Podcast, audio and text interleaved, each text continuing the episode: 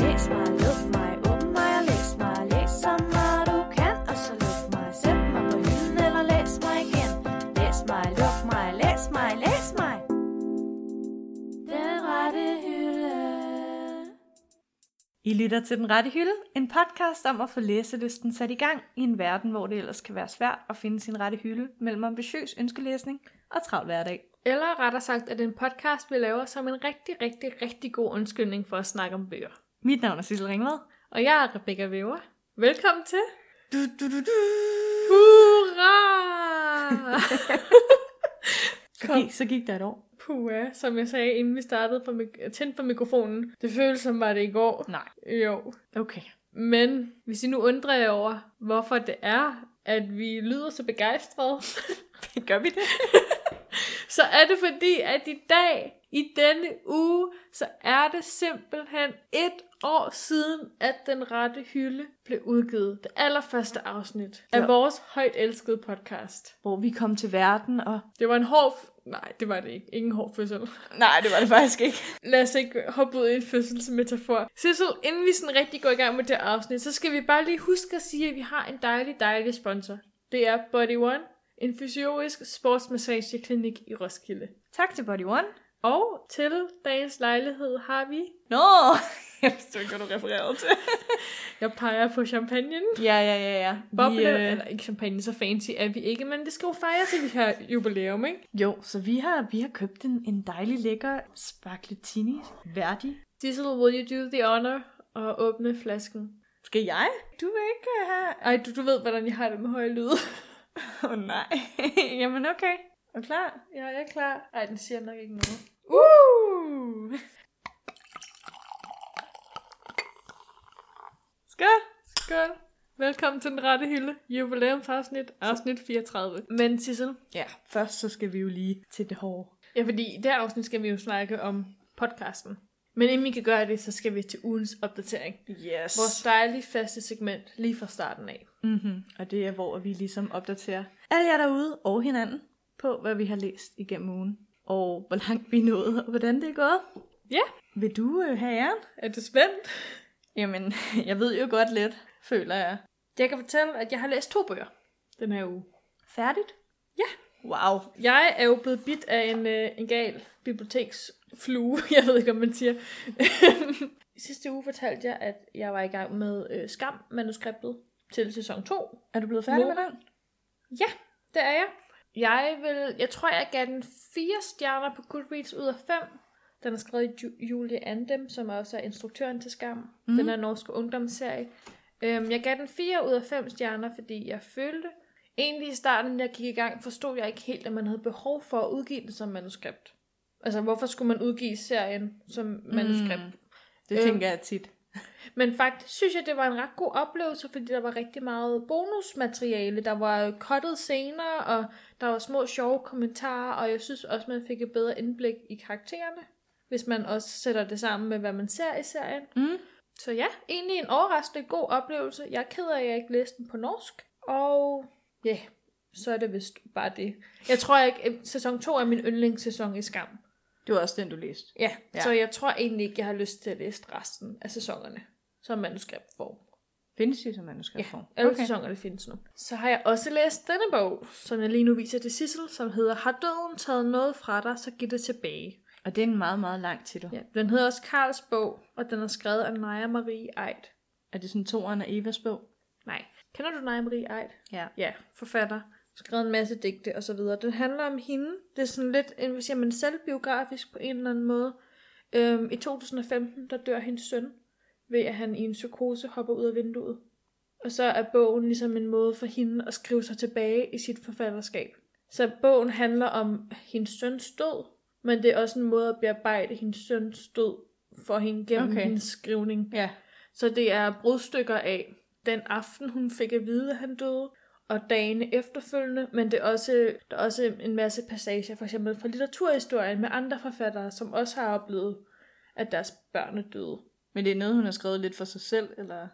Altså sådan, der er bøger, der er skrevet, fordi man bare godt vil have, at folk læser dem, og andre, fordi man har brug for os selv. Jeg at få tror, det, ud. det er noget, hun har haft brug for. Det, den virker ret sådan, terapeutisk Ja. ja. på en eller anden måde. Men den var også enormt rørende, Fordi man, altså, hun skriver meget, meget fragmenteret, og det er brudstykker, men på en eller anden måde giver det også bare så god mening. Fordi hun skriver også et sted i bogen, at sådan, altså, det er også virkelig svært at sætte ord på sorg og på, hvordan Mm, Ja. Altså, hvordan skriver man om det, uden at det føles forkert?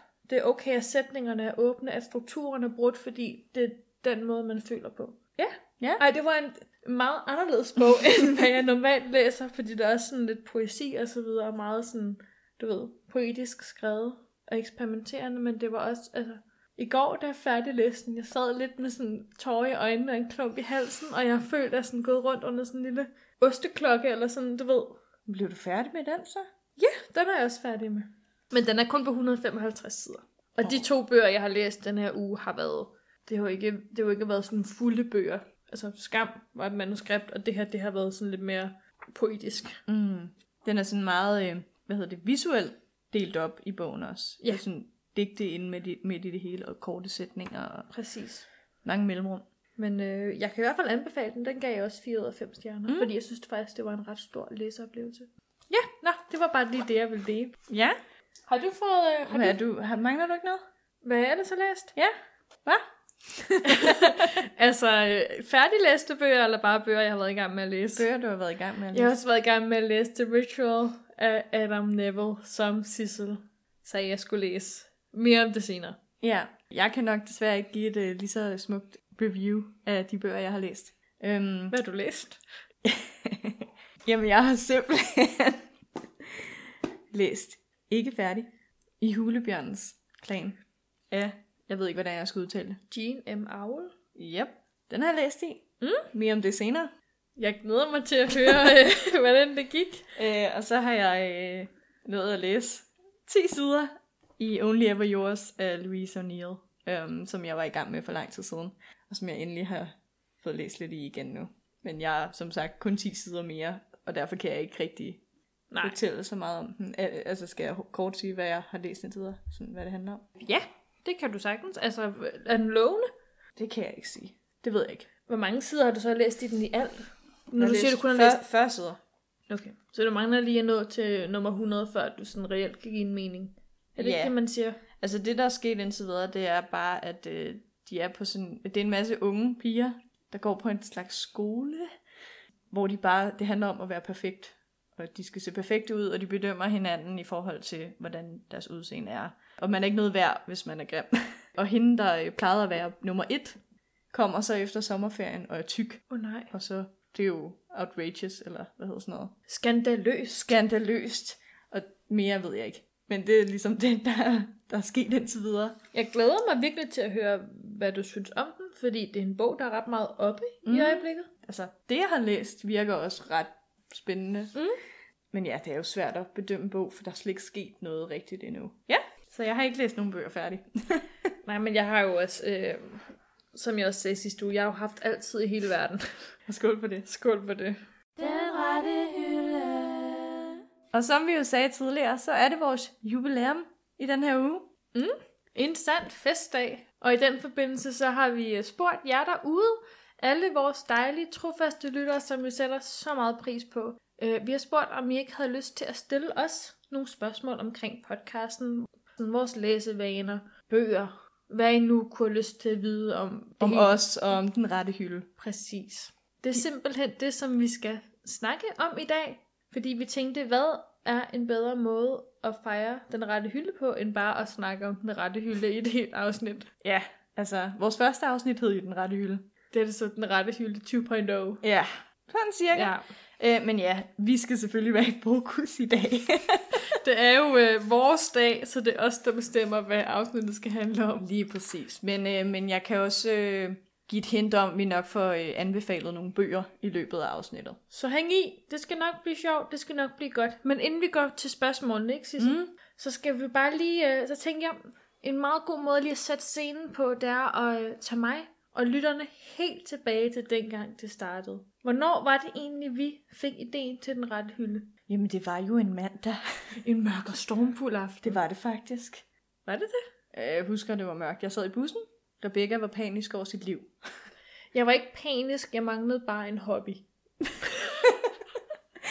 var det sørgeligt? ja, Og det, det, det fik vi så skaffet. Det kan man Rebecca. roligt sige. Ja. Og så tror jeg, vi brugte hvad, 3-4 dage på at finde på den hobby. Altså, jeg husker det jo anderledes. Ja. Jeg husker jo, at det var mandag den 19. februar, vi var sammen. Mm. Efter lang tids planlægning havde Sissel og jeg endelig fundet en dag, hvor det passede, at vi begge to kunne ses og drikke en kop kaffe hjemme hos Sissel. Så det gjorde vi, og vi snakkede om, at jeg ikke havde nogen hobby. Eller vi havde øh, altid snakket om, at vi godt kunne tænke os at lave noget radio eller noget podcast sammen. Og så, øh, så tog jeg hjem, og du tog til dans, husker jeg. Ja. Og så øh, tog du, kom du hjem fra dans, og så begyndte vi at snakke videre om den her podcast-idé. Lidt for meget videre. Og så begyndte vi at brainstorme lidt. Hvad var det, den skulle handle om? Og vores første tanke var jo, Hvad var det? det var noget med, at, hvordan det var at bo ude ikke? og flytte hjemmefra. Og så konkluderede vi, at vi har ingen ekspertise inden for det felt, selvom vi selv bor ude og har flyttet hjemmefra. Og... Præcis. Men så tænkte vi, hvad er det så, vi har til fælles? Og så gik det jo op for os. Alle de bøger, vi aldrig får læst. Ja. Alle de bøger, vi gerne vil læse, og al den dårlige samvittighed, vi har i vores liv over, at vi aldrig får læst. Lige præcis. Mm. Så husker jeg, at jeg tog til yoga, og så da jeg kom hjem, så sendte du mig en fil, hvor du havde lavet en titelmelodi. Ja, og det ja. er den, I forhåbentlig lige har hørt. Så hurtigt kan det gå. Det var mandag. Jeg tænkte på, om vi så ikke øh, skulle tage et, et lille startspørgsmål, som, øh, som vi Ja, ja, på ja. den rette hylde har Jo, lavet. men jeg vil bare sige, at vi, vi fandt på ideen mandag, Ja. og så optog vi torsdag, og så udgav vi fredag.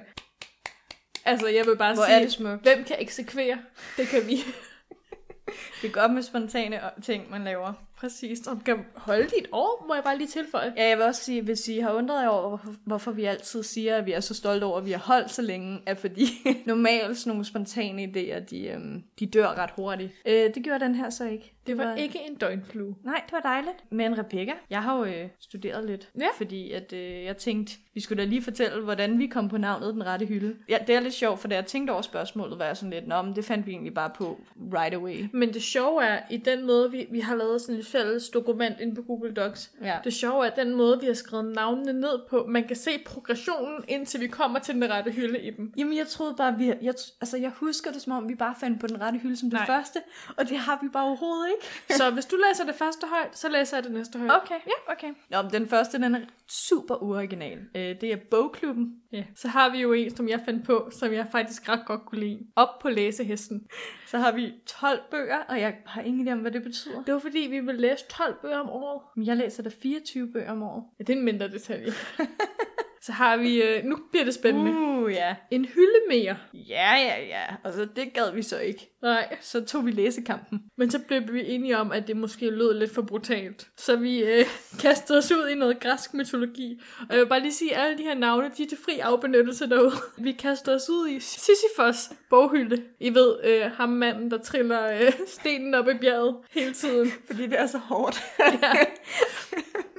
Men så blev det alligevel for svært at sige. Men vi var ude i noget med hylder, ikke? Ja, ja, så, og så kom der hyldehyrderne.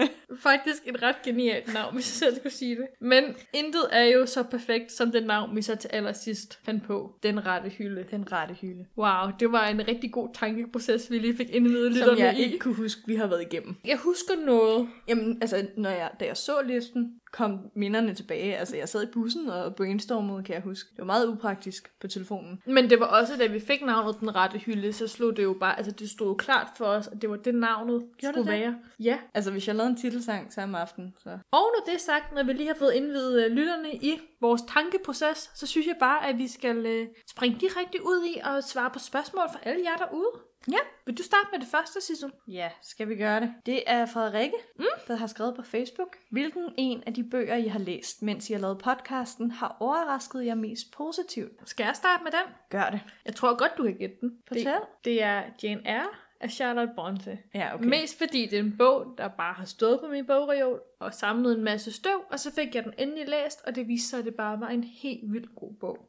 og det er heldigt. Også fordi det var sådan en kamp, men på den der gode måde. Det er også, altså hvis man har brugt rigtig lang tid, altså for det første på at, lang tid på at, at tage valget om mm. at læse den, og for det andet så brugt lang tid på at læse den, så er det fedt, at den så ender med at være god. Hvilken bog har overrasket dig mest positivt? Jeg har skrevet to ned. Øh, den ene er Twilight. Oh, det varmer mit Twilight-elskende Men mm, det er hjerte. fordi, at den blev bare så overhyped dengang den kom ud. Så fik jeg sådan et negativt syn på den. Og det var godt, at jeg først læste den nu så mange år efter, fordi jeg ligesom kunne... Jeg vidste tavlen ren. Og så var den bare rigtig god. Det er så dejligt at høre. Hvad er den anden? Den anden, det er Evas bog af Så det- Marianne Frederiksen. så det er to bøger, jeg slash min mor Ja. har anbefalet mig. Jamen, jeg blev bare så overrasket over den der Evas bog, for det er Mm. bare på ingen måde min genre. Altså på ingen måde. Det handler om religion, det er skrevet i gammeldags sprog, det er, der er ikke nogen rigtig, altså det er sådan en mærkelig måde, det bliver skrevet på, men på den anden side, de, de filosofiske spørgsmål, der kom op i den, var meget øh, relaterbare for mig som menneske, fordi nogle gange, så kan filosofi komme på et lidt for højt plan Ja. hvor jeg ikke føler, at det egentlig er relevant for mig. Øh, men her, der var jeg sådan lidt, oh, okay, ja, ja, ja, it makes sense. Den var jeg meget positivt overrasket over. Altså igen, det handler jo bare om at udfordre sig selv nogle Ja. ja. gange, og få den gode, jagte den gode læseoplevelse. Men Præcis. Nå, skal vi tage øh, endnu et spørgsmål? Lad os gøre det. Lad os, øh... Det var jo et godt spørgsmål, faktisk. Ja, tak, Frederikke. Næste spørgsmål er fra India Johanne, som hun har spurgt på Instagram, og det er, hvilken en af de bøger, I har læst, efter I startede podcasten, ønsker I en filmatisering af? Og hvem skulle spille hovedpersonerne? Jeg har faktisk skrevet lidt mange bøger, jeg godt vil have på film. Altså, du kan jo starte med at læse din højt, og så kan jeg læse min liste højt, og, Og så, så kan... forklare. Ja, ja. Øh, jeg har Aristotle and Dante Discover the Secrets of the Universe. Så har jeg Pinpad, min yndlingsbog, Mm. øh, af Dathan Auerbach. Og så har jeg A Court of Mist and Fury, øh, som er toeren i serien A Court of Thorns and Roses af Sarah J. Maas. det er faktisk sjovt. På din liste har jeg en, der er ens. Ja, Og det er også Aristotle and Dancer Discovers the Secrets of the Universe. Og så har jeg skrevet, jeg har også castet en lille person i den. mm. Og jeg kunne rigtig godt tænke mig, at, at, at det var ham, der også spillede hovedrollen i Call Me By Your Name. og apropos det, så har jeg skrevet, at jeg godt vil have det er instruktøren, der lavede Call Me By Your Name, som skulle instruere den her film. Men kan vi ikke bare lave sådan en kombination? Vi tager bare de samme karakterer. Kan vi lave sådan en Call Me By Your Name 2.0? Bare en anden historie. Kan Og vi i bare Mexico. få filmen igen, og så bare glemme, at vi har set den, sådan, så vi Præcis. kan opleve det hele forfra. Ja. Ja. Jamen, jeg føler bare, at Aristotle and Dante er sådan en sød historie, jeg egentlig godt vil se på en Det film. kunne være en god young adult film. Ja, præcis. Derudover så har jeg også skrevet, øh, apropos bøger, jeg har læst, ikke? Ja. så kunne jeg også godt tænke mig sådan en, øh, en live-action film over kronprins Frederiks liv. Altså sådan en fiktiv film, altså Ja, sådan ja. med skuespillere, der Ja, ja. spiller. Giv mig det hele. Ej, så skal det være en musical. Jamen, det prøver jeg altså at blive ved med at sige til folk derude. Øh, ej, det kunne jeg virkelig godt tænke mig. Har du nogensinde set den film, der handler om Mary og Frederiks bryllup? Nej. Sådan en, jeg tror, den australsk produceret film. Virkelig dårlig. Men jeg husker, at jeg virkelig godt kunne lide den, da jeg var lille. Det er sådan noget, hvor han skal være dansk. Han hedder Edward i, øh, i, i filmen. Og så skal han forestille at være kronprins af Danmark. Men de snakker alle sammen engelsk i den film, og det er super dårligt. The Prince and Me, go watch it. Um, anbefaling til Ja. jer derude. Derudover har jeg også skrevet, at jeg godt kunne tænke mig at se en filmatisering af bogen, jeg læste i sidste uge, der hedder Samtaler med venner Mm. af Sally Rooney. Og fordi den foregår i Irland og i Dublin, så kunne jeg rigtig godt tænke mig, at det var, uh, hvordan udtaler man hendes navn? Sh- Shiroshi. Oh. har du ikke øvet dig? Jeg Okay. ved, hvem du mener. Saoirse Ronan. Hende, man aldrig ved, hvad hedder. Hende, der altid bliver spurgt om hendes navn i alle interviews. Forståeligt nok. Men jeg kunne virkelig godt tænke mig, at det var hende, der spillede en af hovedrollerne, fordi hun er bare, altså, hun er mu- muligvis en af mine aller yndlingsskuespillere. Har du nogen, øh, noget drømmecast til nogle af dine? Jeg kender ikke så mange skuespillere desværre, så det er lidt svært. Og øh, Aristotle and Dante foregår jo i øhm, Mexico. Wii. Så det er lidt begrænset, hvem der så ville kunne spille rollerne, også fordi det er børn. Øh, Det er derfor, jeg tænker ham der Timothy Chalamet fra øh, Call Me By Your fordi han Name. kan spille alle nationaliteter, eller hvad? Kan... Det tænker jeg Ja. umiddelbart. Jamen, det er rigtigt. Ej, jeg, jeg kender ikke så mange skuespillere. Men jeg vil så også sige, grund til, at jeg kom i tanke om samtaler med venner, Mm. det var fordi, at jeg ville finde en bog, som Sh- Shiroshi Ronan kunne. Kunne være med i. Ja, præcis. Okay, det var den vej, du kiggede. Ja. ja. Nå, godt spørgsmål. Skal vi videre til det næste? Det er øh, Kenny, der Mm. har skrevet til os på Instagram.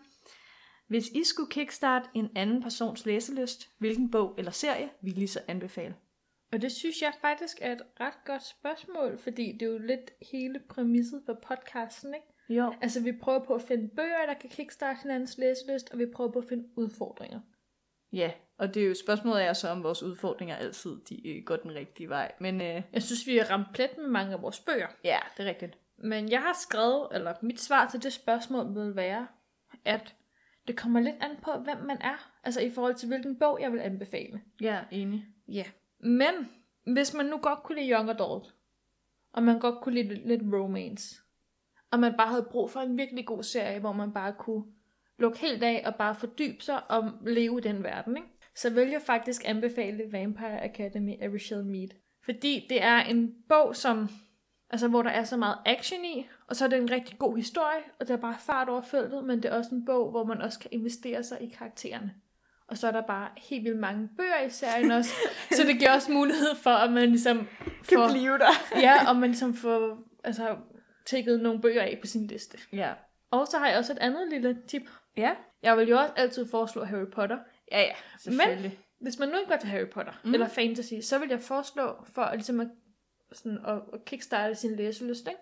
Og gå tilbage til noget, man finder nostalgisk. En bog, man synes var rigtig god, da man var mindre. En serie, man husker, man har læst, som man har holdt virkelig meget af. Mm. Mm, ja. For tit det der med bare at gå i gang med at læse en bog, og bare forvente en side og fordybe sig i et univers, det gør det i hvert fald for mig, så føler jeg, at jeg bedre kan tage mig sammen til at læse den næste bog. Så Og jeg s- kommer så- jeg ligesom ind i vanen. Og så er det ligesom heller ikke en lige så stor investering, kan man Nej. Nej. sige. Hvis man ikke er vant til at læse, så er det ligesom om, okay, man ved godt lidt, hvad det handler om, så det er mere den der nostalgiske følelse, der hiver en ind i det. Jeg tror mere end en bestemt bog, vil jeg nok, hvis man godt kan lide Young Adult, og er en pige, tænker jeg, så er det noget Rainbow Rowell. Jeg synes, det er meget nemt at komme igennem hendes bøger. Øh, og hvis man godt vil have det lidt mere sådan, at man skal tænke over det, så noget Patrick Ness. Man kunne jo også læse noget John Green, vil jeg bare lige uh, put out there. Sissel, hun tager en meget, meget stor sluk af sit glas. Så det er simpelthen vores øh, tip til jer derude, der godt vil kickstarte jeres læselyst. Eller I kan også få en, en ven til at anbefale jer en bog. Tit så kender ens venner en bedre end sig selv, nogle gange når det gælder bøger. Og nogle gange så tør en, altså ved ens venner også, hvordan man skal udfordre en, uden det bliver altså for, for ud- meget. Ja, for udfordrende, så man giver op og kaster den væk. Undtagen Rebecca, hun... Med mindre det er en udfordring Ja. ja. i den rette hylde. Nå, videre til næste spørgsmål. Ja. Det er Sissels mor, der skriver på Instagram. Har det mon haft en betydning for jeres læselyst, at der er blevet læst højt for jer? Ja. Altså, der har jeg jo et øh, klart, stort og rungende ja Ja. til det. Hvad fik du Spørgsmål. læst højt? Er det noget bestemt der, siden du kan sige sådan? Øh, jamen, jeg husker, jeg fik pixiebøger, okay, ja. og så fik jeg, fortalte jeg jo også i barndomsfavorit afsnittet, at øh, eller mig og min mor ville læse ret meget Roselille-bøgerne af Josefine Ottesen, som Mm. mm. handlede om sådan en lille fe i nogle blomster. Og så kom jeg, jeg ved ikke om jeg fortalte det, men jeg kom også i tanke om, at øh, min far læste faktisk også Harry Potter højt for mig, da jeg var ret lille, og jeg forstod intet. Jeg kan huske, at jeg tænkte, det var noget med potter og noget med pander. Jeg forstod nada. Altså, jeg, kan, jeg, kan, jeg har aldrig kunne relatere til folk, der har fået læst Harry Potter højt, fordi jeg føler ikke, det er for børn. Men min mor læste også, øhm, efter min, min far droppede det. Og ja. Ja. så begyndte min mor at læse dem højt for mig, og min, min søster og min lillebror. Ja. Og der læste vi etteren højt. Og så nåede vi til toeren, der hvor Harry skal ned i tusmørkegyden, mm. hvor han tager fejl med susepulveret. Meget, lidt uhyggeligt kapitel i, i toeren. Toeren bliver meget mørk lige pludselig. Øhm, og der, der stoppede vi med at læse. Og så læste jeg selv bøgerne derfra. Det er et sjovt sted at stoppe. Jamen, der er jeg, værre senere i den bog. jeg kan bare huske, der var noget med nogle lange negle, og så synes min mor, at det blev lidt uhyggeligt. Okay. Så ja. Ja. Jeg fik også læst mange bøger højt, da jeg var lille. Jeg kan ikke... Det var ikke sådan romaner. Det var Nej. Nej. børnebøger. Og generelt, apropos uhyggeligt, alt var uhyggeligt for mig. Når jeg husker tilbage, så var jeg sådan, åh, oh, det var en uhyggelig bog, og så kigger jeg på den i dag, og er sådan lidt, nej. Det var man ikke skal en jo også uhyggelig se, hvad bog." der er uhyggeligt i forhold til, hvor man er i livet, ikke? Jo, men jeg synes, alt var uhyggeligt, da jeg var okay. Okay. lille, åbenbart. Men øhm, altså, så min, mine forældre har læst mange bøger højt for mig, så det har det helt klart gjort noget. Jeg tror også, øh, jeg har en, en teori om, at det måske er min mors skyld, at jeg kan lide nogle gyserbøger, eller lidt mærkelige bøger nogle gange. Fordi min mor, hun plejede at fortælle mig de mest forfærdelige historier om bavianer, og jeg Om bavianer? Øh, ja, øh, jeg, jeg har ikke tænkt mig at gå mere i detaljer, men min mor, hun gad, jeg tror ikke, jeg tror ikke, hun gad at fortælle historier for mig, så hun fortalte bare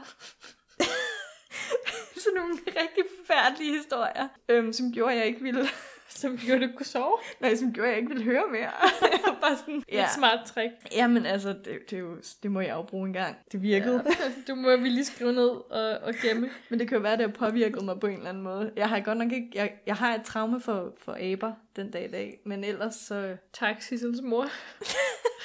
Men jeg vil bare sige, altså generelt så føler jeg bare sådan, at bøger har haft en meget, meget stor plads i mit liv. Ja, samme. Jeg kan ikke huske, at jeg ikke har kunne lide at læse, eller jeg ikke har fået læst højt. Altså litteraturen har bare altid haft en plads i mm. mit liv. Godt spørgsmål. Tak, mor.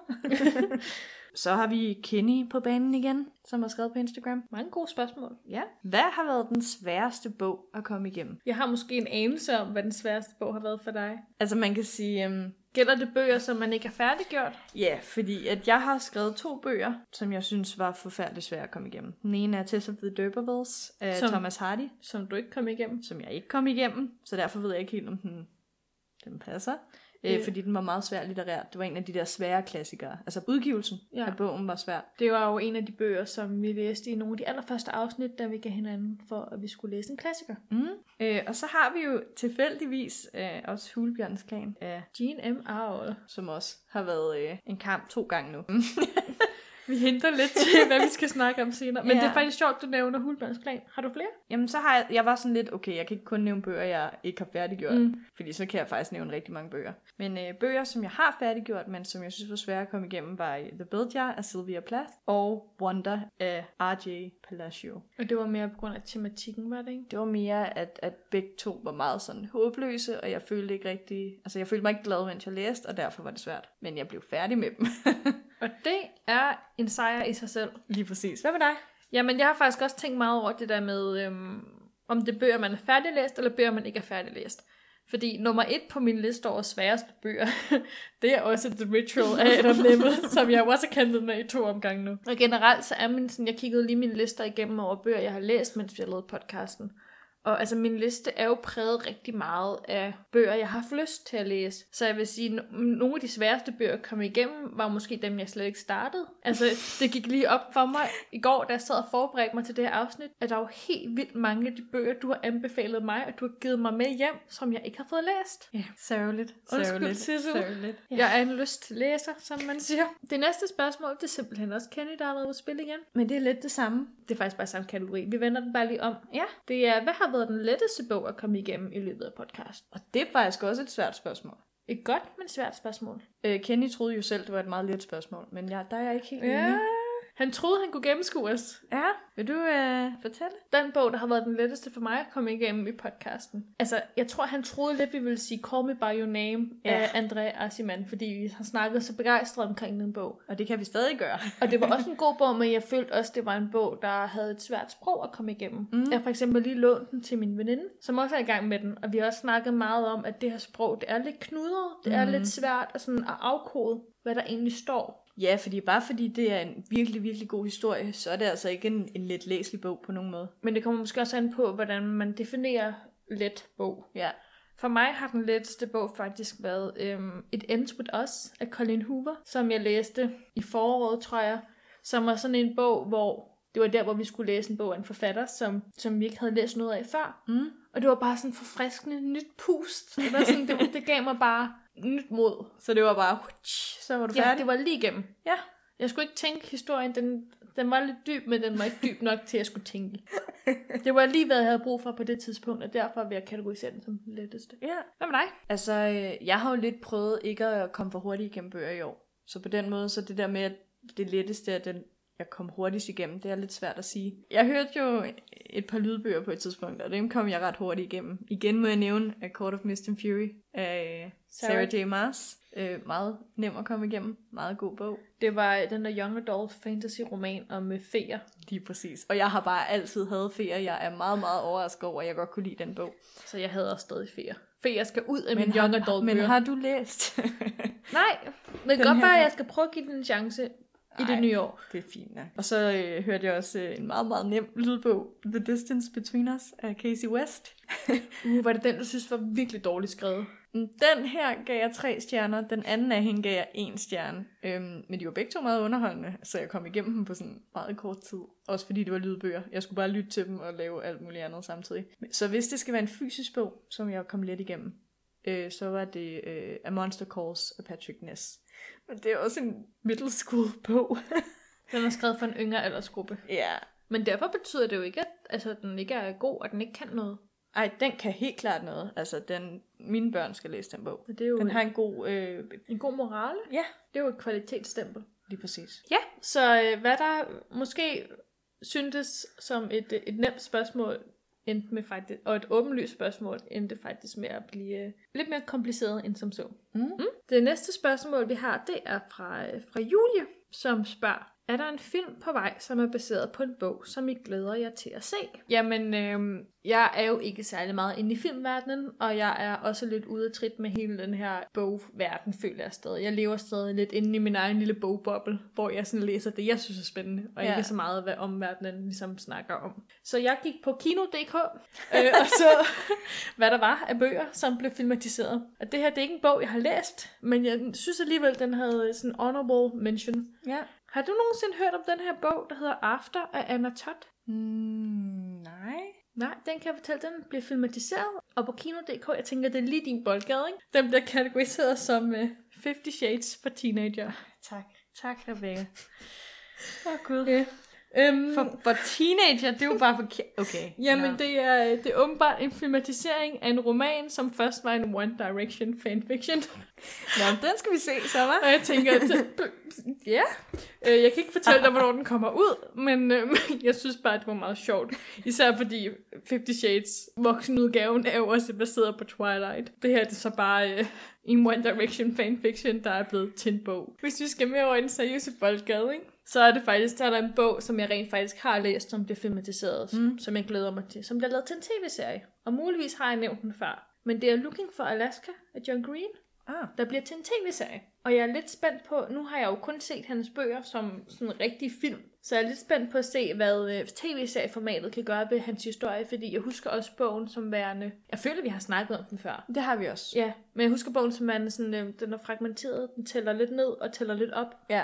og jeg tænker, det kan egner sig virkelig godt til en tv-serie. Jeg tror også, øh, jeg tror også, det ville være meget bedre som tv-serie. Mm. Øh, også fordi, at den måde, man så kan fremstille karakterer på, er lidt mere dybe, end det kan nås og blive vist i en film. Ja, så det er, øh, det er det, jeg går og glæder mig. Jeg ved ikke, om jeg glæder mig til den der aften, men det kan være, at vi skal læse bogen. Så har vi en god, en god bånd for at se filmen. Ja. Jeg har faktisk en film, jeg glæder mig rigtig meget til, og den bliver garanteret slet ikke så god, som jeg håber. Øhm, jeg har egentlig ikke læst bogen, fordi det er en tor, Mm. øh, men jeg har læst etteren, som jeg ikke så godt kunne lide, men filmen på etteren var rigtig god. Det er øh, toren til To All The Boys I've Loved Before af Jenny Han. Det er den der Netflix-film, du var ret vild med i sommer.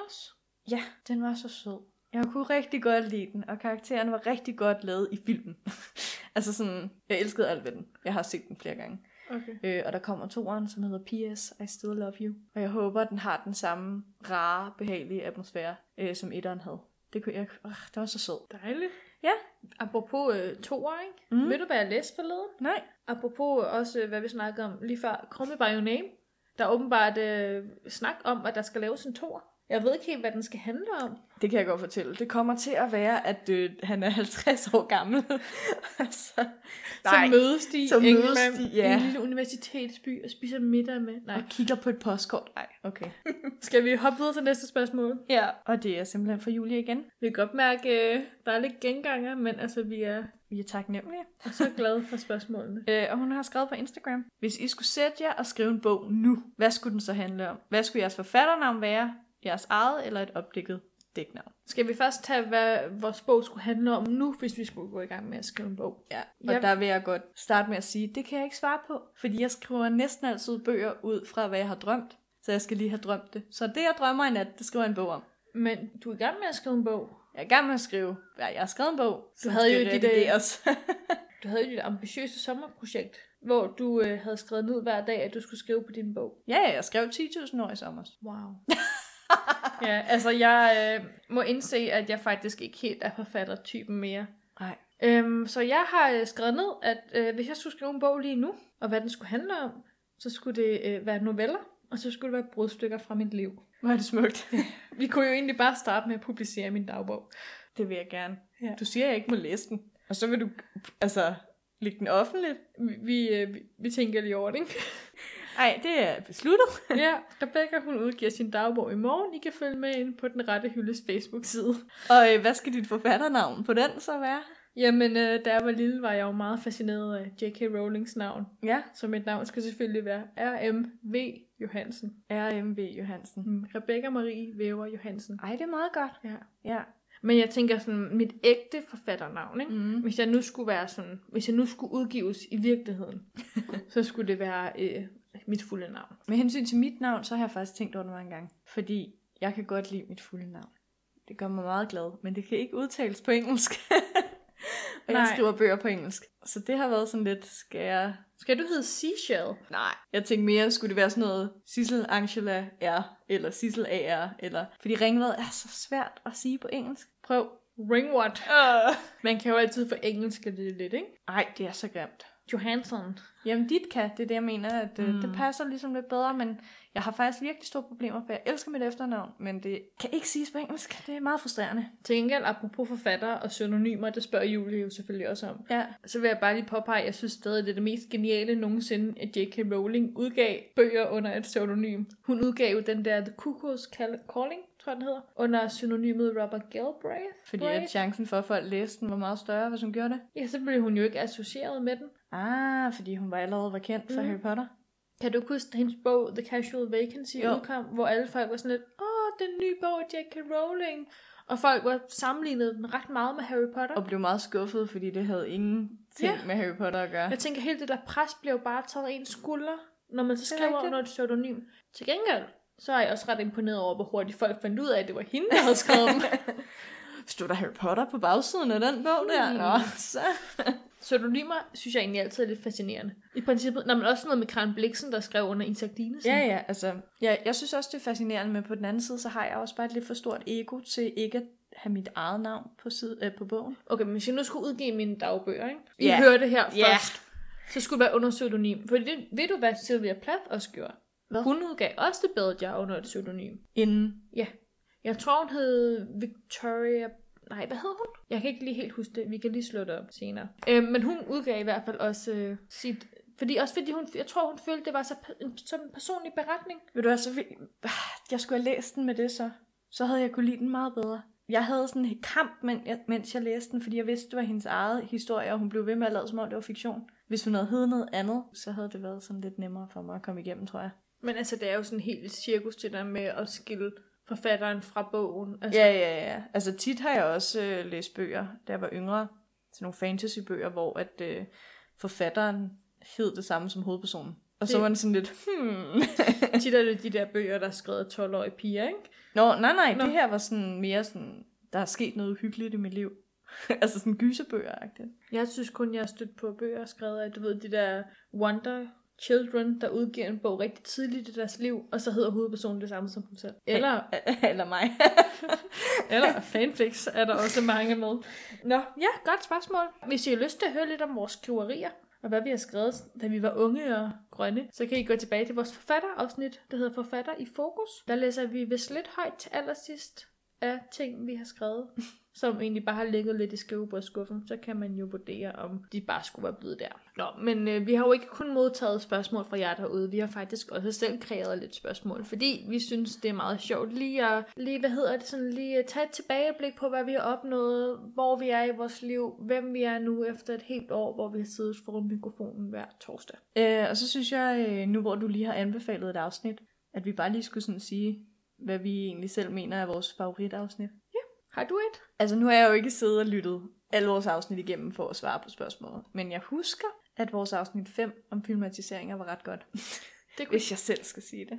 altså, det kunne jeg også godt lide. Det var der, vi introducerede malkebegrebet, ikke?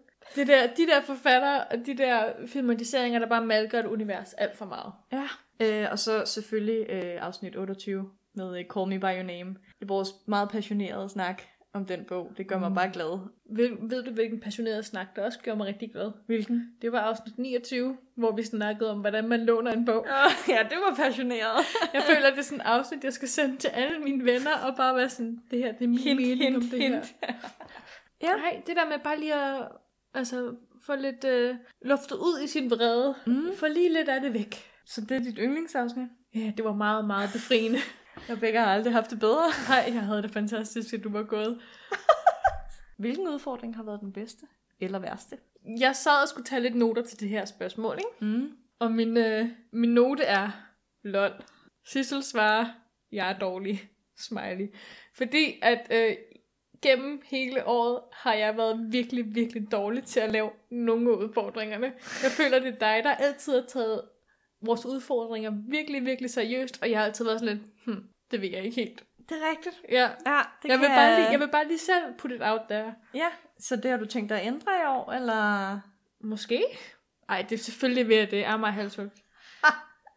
Men jeg synes, den bedste udfordring har været, dengang du sagde til mig, vi havde en uge, hvor vi ikke skulle have nogen udfordring, og så sagde du til mig, Rebecca, åbn en bog og bare læs den første sætning. Og så læste du hele bogen.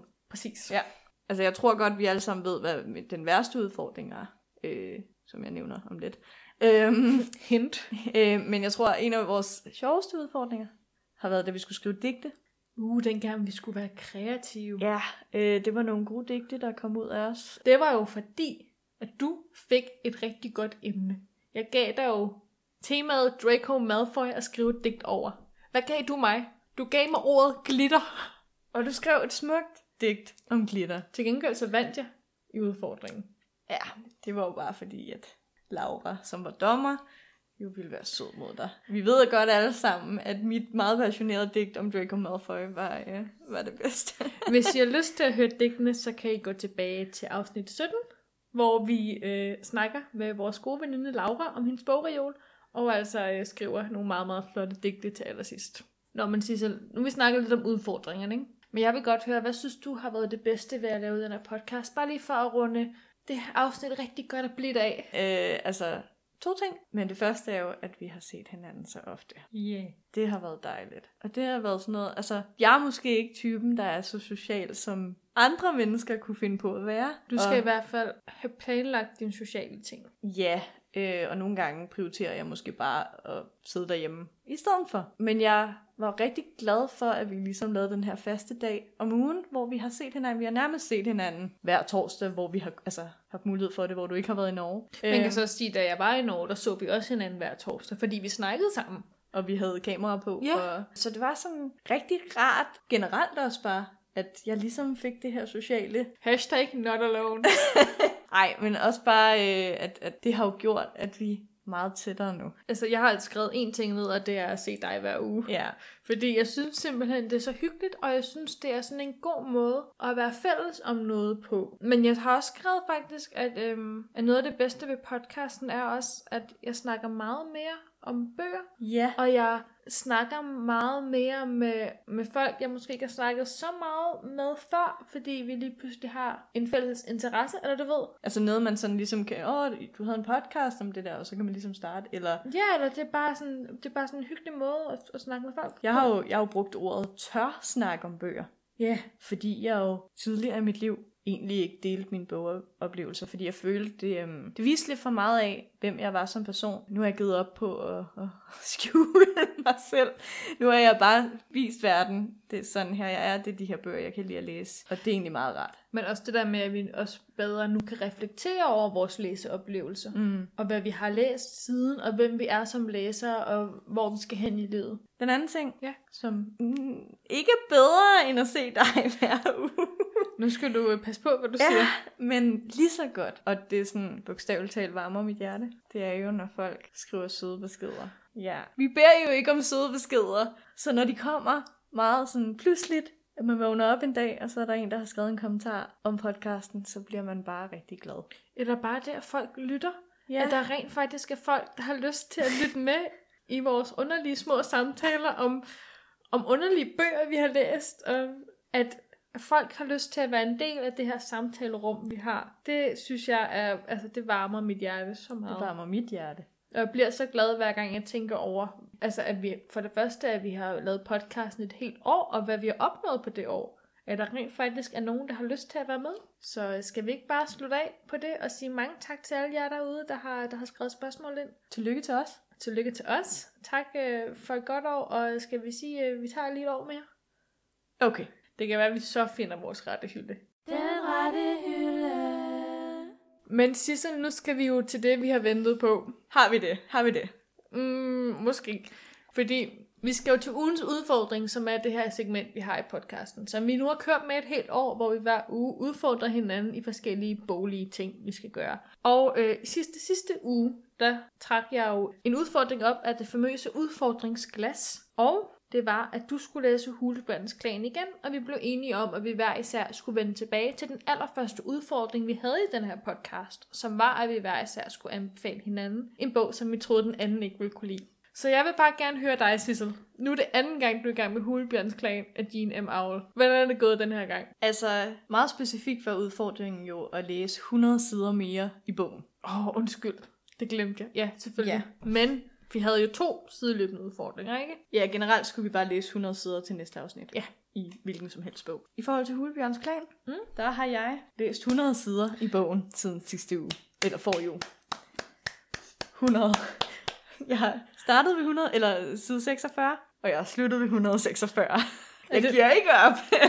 Jeg har nået 100 sider. Hvordan synes du så, det er gået? Altså, det er jo løgn, når du siger, det bliver spændende omkring 140. Jeg var bare sådan, nej. Diana er i hulen. ja, de er i hulen. Ej, okay, jeg vil sige, Det kan være, vi lige til alle jer, som øh, ikke kan huske første afsnit, hvor vi snakker om Hulebjørns Klan. Vi skal lige give en recap af, hvad handler Hulebjørns Klan om. okay, Hulbjørns klan handler om en lille pige på 5 år, mister sin familie under et jordskæl, og så finder hun den her klan, som er, Hulebjørns Klan. jamen hvad, Neandertalere. Ja, og de tager hende så ind i klanen og passer hende, og de er sådan lidt, åh oh, nej, hun er anderledes. Og så går de. Det Går, er fordi, hun er homo sapien. Ja. Så hun har et andet slags ansigt. Ja, og end hun de er mere andre. intelligent. Øh, og så, øh, sk- fordi der har været jordskæld, så har de mistet deres hule, så de skal ud og finde en anden hule. og de finder så en anden hule, og der var lige et segment, der var spændende. Er der noget i hulen? Er der, øh, skal vi være bange for at gå ind i hulen? Ja, det var en side, der var spændende, og så fortsatte den så. øh, og så lærer hun deres sprog, og lærer at kommunikere med dem, og øh, bliver egentlig optaget i klanen. Øhm, jeg ved ikke, skal jeg fortælle, hvordan jeg har det med den? Ja. Yeah. Den er ikke lige så svær at læse nu, som den var sidst, fordi jeg virkelig tager mig sammen. Øh, og fordi der sker lidt mere nu, end der gjorde de første 40 sider. Så der er sådan de her, måske tre sider, hvor der sker noget, og så er der 15 sider, der be- beskriver, hvad farve marken har, og hvilke dyr, der bor i området. Er det ikke og- fantastisk? og at der er jo planter, der hedder det her, og dem kan man egentlig bruge til det her. Men, og så sker der noget, men så skal vi lige høre om nogle andre dyr på marken. Og skovene, d- de har egentlig ikke et ord for et træ. Og Ej, der sker ikke noget.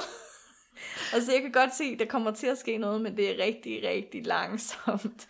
Og jeg hader beskrivende tekster. Altså, jeg behøver ikke at vide om al den her natur og meget, meget detaljeret tekst Hmm. Og om intet. det er bare sådan noget smukt og meditativt over den bog, ikke? Jeg har en god ting. Øh, jeg kan godt lide, hvordan forfatteren har fanget, hvordan folk naturligt ville reagere, hvis de møder en anden race. Altså ikke, at jeg kan sige det, men altså mere det der med, at de indser, wow, hvordan kunne hun regne? Altså deres overraskelse over hendes intelligens er skrevet på en meget oprigtig måde, som man tror på, det egentlig kunne være sket engang. Så det er meget godt. Så du læser ikke videre, kan jeg konkludere, ud fra hvad du har sagt.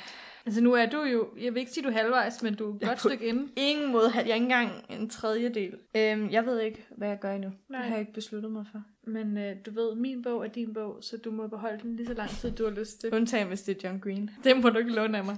Nå, hvordan, øh, hvad med dig? At, øh, Jeg har også læst lige til øh, side 100 i den her bog. Men bare lige inden vi går i gang med at fortælle om The Ritual, ikke? Mm. så vil jeg bare lige øh, give mig selv et klap på skulderen og sige, at øh, den her uge, ikke? jeg har regnet sammen, jeg har læst 450 sider. Oh my god. Nej, men The Ritual, der er jeg også nået til side 153, og sidst var jeg nået til side 53. Så jeg er også lige nået til det, og jeg er nået til kapitel Vi tager den her udfordring meget, meget seriøst. Det er til kapitel 31.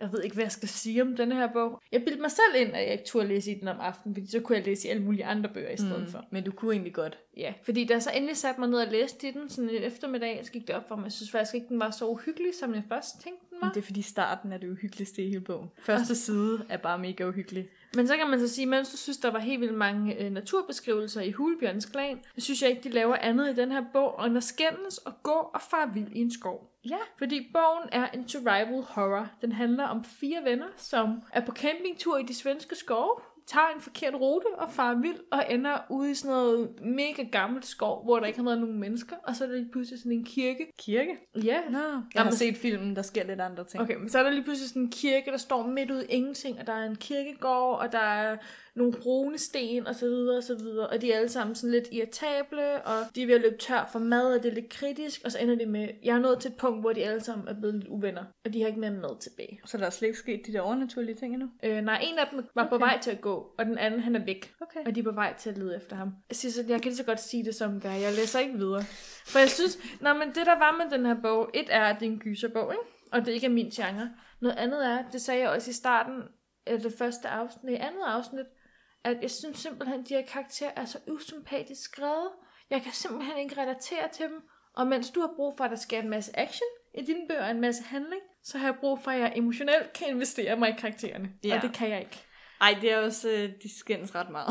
Men også sådan, de skændes på sådan en måde. Jeg, fair nok, man skændes i en bog, men det er ikke skrevet, så jeg føler med dem. Og så er det skrevet på sådan en underligt britisk slang.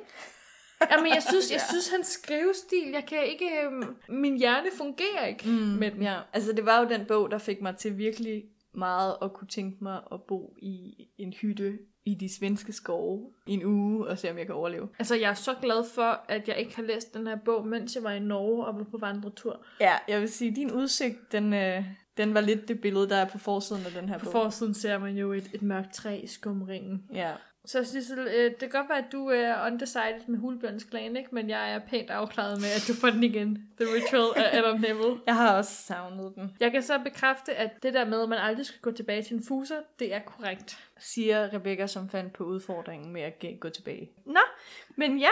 Undskyld. Men hvad gør vi så med udfordringen til næste gang? Det er et rigtig godt spørgsmål. Jeg synes, vi skal bevæge os lidt væk fra det her med at læse bøger. Ja, Vi, jeg kan, vi, vi, havde, vi, tog, en- vi tog en alvorssnak, inden vi gik i gang med det her afsnit. Ja.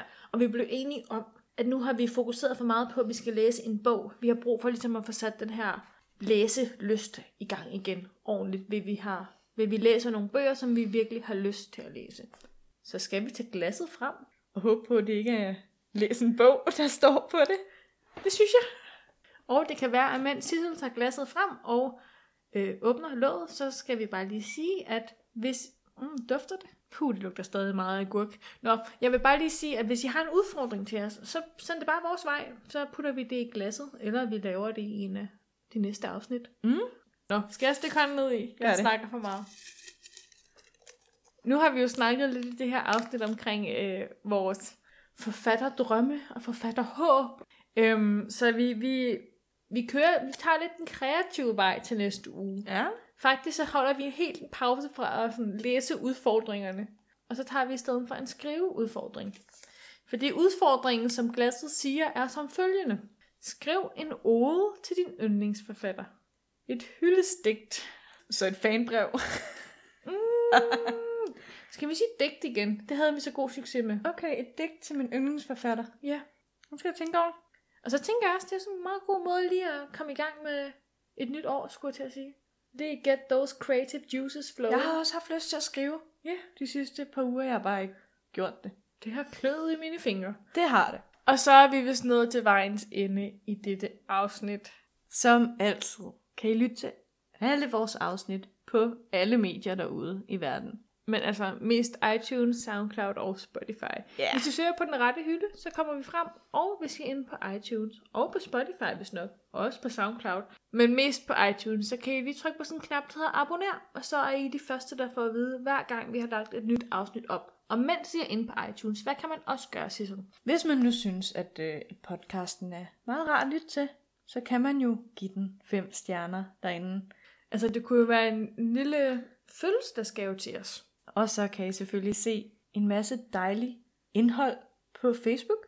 Ja, hvis man nu ikke kan få nok af vores smukke stemmer, så kan man jo også se på vores flotte ansigter. Wow, vi er virkelig øhm, i det narcissistiske moment her øh, i det, Det her er- afsnit. Men det må man godt, fordi det er en speciel dag. Det er alle de bobler, der er stederst til hovedet. Og øh, endnu bedre er det jo, hvis I øh, følger os på Instagram, hvor vi øh, gerne vil komme lidt tættere på jer. Og Hvor vi kommer tættere på hinanden. Det er i hvert fald der, hvor vi deler ting mest øh, og flere gange om ugen. Ja. Sissel, jeg vil bare gerne sige tusind, tusind tak for et dejligt år. Jeg forstår stadig ikke, der er gået et år. Jeg kan godt mærke, der er gået et år, men det føles også fedt, at, altså, at jeg kan mærke, der er gået et år. Jeg tror altså, også, det at er jeg for- har holdt det så længe. Det synes jeg er... Jeg tror også, det er fordi, vi har haft det så sjovt med at lave det her, ja. Ja. at det ikke føles som om, det er gået, der er gået et år. Men i hvert fald, så vil vi rigtig gerne sige tusind, tusind, tusind tak til alle jer, der lytter med og støtter os. Tak til alle jer, der har været med lige fra øh, den spæde begyndelse. Og tak til alle jer, der har kommet med hen ad vejen. Og tak til alle jer, der også lytter med nu. Og alle, der engagerer sig på den ene eller den anden måde, det er virkelig rart. Altså, vi er ingen podcast uden jer. Det skal I bare lige vide. Hvis det ikke var for jer, ville vi altså ikke sætte os ned foran mikrofonen hver torsdag og udgive et nyt afsnit hver søndag. Jeg glæder mig til, at vi skal gøre det i næste uge igen. Det gør jeg også. Vi ses.